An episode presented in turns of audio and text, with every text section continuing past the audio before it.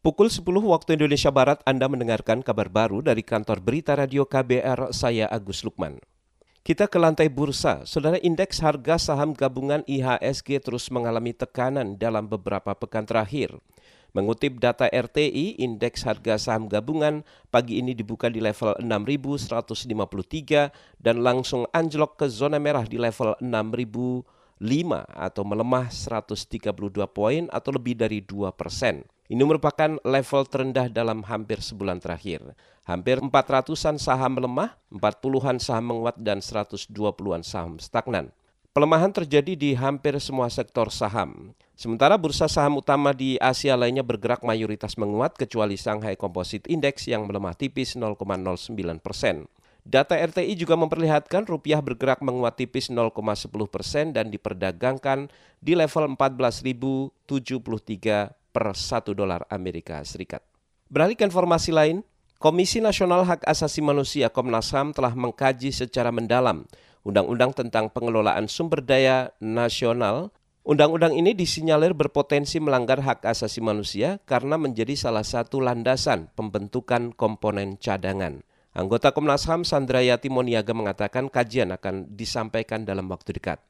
Jadi Komnas telah menyelesaikan satu kajian cukup mendalam tentang Undang-Undang PSDN ini dan kami sedang menyiapkan satu rilis serta eksekutif summary. Jadi untuk pandangannya akan kami sampaikan bersama rilis nanti, Mas. Anggota Komnas HAM Sandrayati Moniaga mengatakan Komnas HAM telah mengkaji undang-undang yang menjadi cikal bakal pembentukan komponen cadangan ini sejak awal tahun 2020. Komnas HAM sejak awal menekankan bahwa sistem pertahanan negara harus tetap memperhatikan prinsip-prinsip hak asasi manusia dan demokrasi. Sebelumnya, Presiden Joko Widodo mengeluarkan peraturan presiden tentang kebijakan umum pertahanan negara. Perpres ini salah satunya mendorong pembentukan komponen cadangan.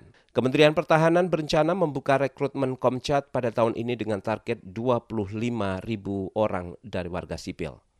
Kita ke informasi lain, anggota Komisi Hukum DPR Taufik Basari menyarankan Jaksa Agung ST Burhanuddin mencabut gugatan banding terkait keputusan PT UN soal tragedi Semanggi. Putusan Pengadilan Tata Usaha Negara PT UN sebelumnya menyatakan Jaksa Agung melakukan perbuatan melawan hukum karena penyataannya yang menyebut tragedi Semanggi 1 dan 2 bukan pelanggaran HAM berat. Taufik Basari menyarankan Jaksa Agung menjalankan putusan PT UN itu ketimbang berhadapan dengan keluarga korban di pengadilan. Kalau saya lihat kalau misalnya Kejaksaan Agung yang menjalankan tugas dan fungsi negara untuk menuntaskan pelanggaran HAM masa lalu harus berhadapan dengan korban di pengadilan. Itu ironi. Sayang sekali, janganlah. Harusnya kan Kejaksaan Agung bersama-sama dengan korban mencari jalannya. Itu tadi anggota Komisi Hukum DPR Taufik Basari. Sebelumnya, Pengadilan Tata Usaha Negara memutuskan Jaksa Agung ST Burhanuddin melakukan perbuatan melawan hukum. Ini terkait dengan pernyataan Jaksa Agung saat rapat kerja di DPR pada Januari tahun lalu. Saat itu Jaksa Agung mengatakan insiden Semanggi 1 dan 2 bukan merupakan pelanggaran HAM berat. Padahal Komnas HAM menyatakan sebaliknya. Demikian saudara kabar baru dari KBR, saya Agus Lukman.